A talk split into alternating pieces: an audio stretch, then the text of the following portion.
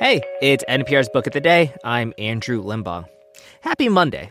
And you know, it being Monday, big shout out to all the listeners out there who formed a not so great relationship with work and, like me, have a hard time not solely defining ourselves by our professional accomplishments. Because the thing about nonstop rising and grinding is that it's not conducive to long term happiness later in life. According to Arthur Brooks, he's a social scientist and writes a column about happiness for The Atlantic.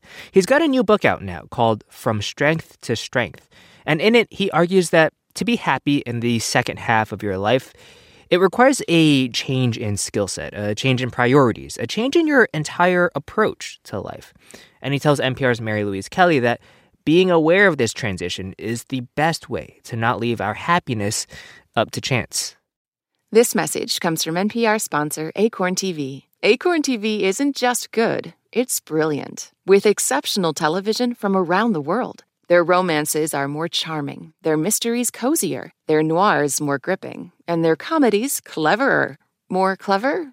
Oh, you get it. Acorn TV is brilliant stories told brilliantly. Visit acorn.tv for a 30-day free trial with promo code NPR. So, in a nutshell, Acorn TV.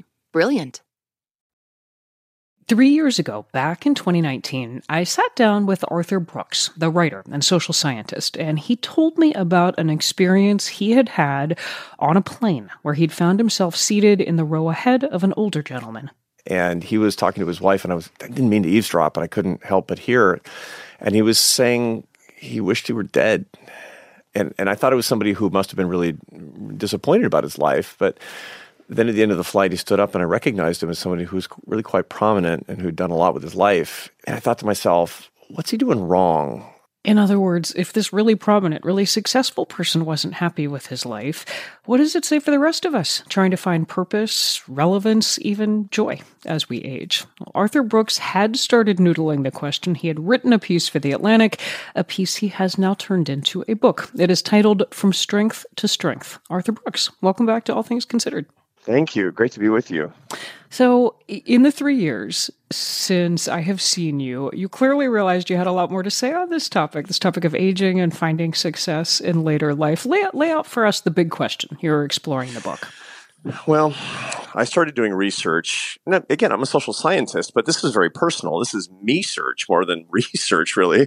You know, what mm. can we expect if we're trying to work so hard to build something with our lives? And I found that half the population tends to get happier and happier after 65 or 70, and the other half of the population more or less starts to go back down.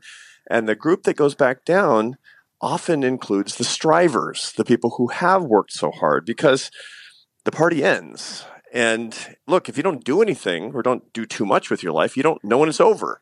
But if you've worked really hard to build things, to meet your goals, to get rewarded, when it finishes, it can be incredibly disconcerting, disappointing, even devastating to people. And that's what I found. And so I went in search of the solutions to that problem to look at the people who had cracked the code. And I, I think I might have found it. Okay. Well, before we get there, because now you've whet my appetite, but let me just let me just make clear what how you are framing this. This is a conversation about the second half of life. Right. Which you were defining as when, like what age? I'm, I'm a little, I'm a little worried about your answer. I gotta say. well, so it, it's actually quite interesting, given the fact that we live so much longer than when I was a kid. Mm. Um, you know, when I was little, the the average age to death for a man uh, was 67. Now, if you live, I'm 57 years old and I'm in perfect health, as far as I know, and the actuarial tables say that I have even odds of living past 95. So let's just say your adult life starts at 20. If that's the case and you're in good health, you can pretty much expect, or you should expect, to live to 90. Yeah. In which case, half of your adult life is over at 55. And that means you have the second half left starting at 55. And I will note this is fundamentally an optimistic book. I mean, the title, From Strength to Strength, it's not from, from feeble to feebler. Uh, that is where your data, your research has left you, that you're optimistic about our later years? Incredibly. I mean, I started it out, it was pretty grim, the man on the plane.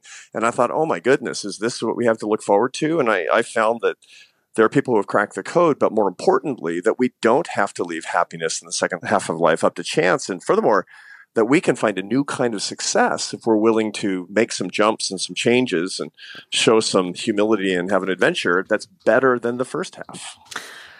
Before we get to how to crack the code, can I just question the premise that there is, in fact, a code to crack? I mean, I'm thinking I can point to people in in my field, in journalism, in politics, in law, all kinds of professions who are at the top of their game in their 50s and their 60s and their 70s and beyond. Are they what outliers? The exception that proves the rule? What? Generally speaking, they're the ones who have found the secret to second half success. In other words, there are, there's a different formula for succeeding in the early part of your life and career than that which is actually most appropriate for the second half. It requires different skills and a different emphasis. And those people that we see in almost every profession that are thriving as they get older, they're the ones who've been able to make the shift. Yeah. And just again, for people thinking, huh, really, I, I, introduced you as a social scientist. You're saying this based on data that you have gone through, compiled, and, and looked at. Yeah, absolutely. I mean, to say secrets, it makes it sound like there's some sort of hack. No, no, you you got to do the work. You can't just wish for it, and you can't hope you get lucky. And that's the point. The point of the work that I'm doing as a social scientist is to not leave your happiness up to chance, but to remarkably increase the odds by doing the work at 25 and 45 and 65, so that by the time you're 75 and 85 and beyond, you're happier than you've ever been. So, how do we do it? How do we increase the odds? Well, to begin with, there's a very interesting set of findings that said that success early on is based on one of two types of intelligence. The first is called fluid intelligence, which gives you the ability to solve problems, to crack the case, to innovate faster and and to focus harder than pretty much all the competition early on in your career. This is your Elon Musk brain. And this increases through your 20s and into your 30s, but then it tends to decline through your 40s and 50s, meaning that you need to move to the second kind of intelligence, which is increasing in your 40s and 50s and even your 60s and will stay high for the rest of your life. That's hmm. called your crystallized intelligence, which is your wisdom, your ability to compile the information that's in your vast library to teach better, to explain better, to form teams better. In other words, not to answer somebody else's questions, but to form the right questions. You started to touch on something, and I just want to follow up on it. For younger people listening, people who are definitively in the first half of life, right. is there stuff they should have in the back of their heads now so they're better prepared for when they get there? Yeah, number one is that you don't have just one formula that you're going to change. One of the, the biggest things that I teach my students at the Harvard Business School is that what you think right now is not what you're going to think later. The things that you want are not the things that you're going to want later. Your abilities are going to change, your views are going to change, the things you care about is going to change, and that's good and that's healthy. And that kind of flexibility is key.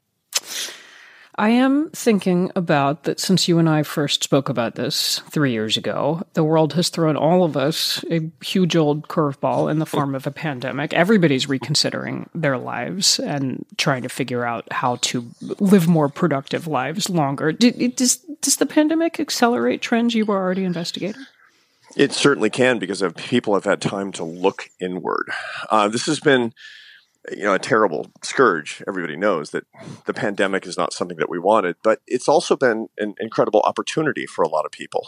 I mean for me i was able to quietly write this book and set up a strategic plan for the rest of my life. A lot of other people tell me similar stories of how they deepened their relationships they understood themselves better. And this is something that we should remember as we get back into the hustle and bustle of non-pandemic life. I mean, mm-hmm. assuming that we go back to something like normal, which I think we are, let's not forget that there are certain things that we don't want to go back to. We have been speaking with Harvard professor Arthur Brooks. His new book is From Strength to Strength Finding Success, Happiness, and Deep Purpose in the Second Half of Life. Arthur Brooks, thank you. Thank you.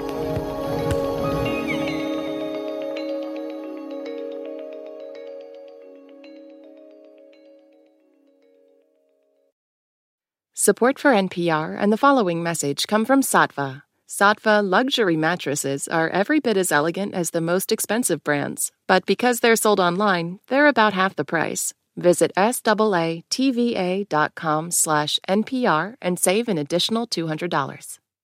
This message comes from Capital One, offering commercial solutions you can bank on. Your business faces specific challenges and unique opportunities. That's why Capital One offers a comprehensive suite of financial services, custom tailored to your short and long term goals. Backed by the expertise, strategy, and resources of a top 10 commercial bank, a dedicated team works with you to support your success and help achieve your goals. Explore the possibilities at CapitalOne.com/commercial.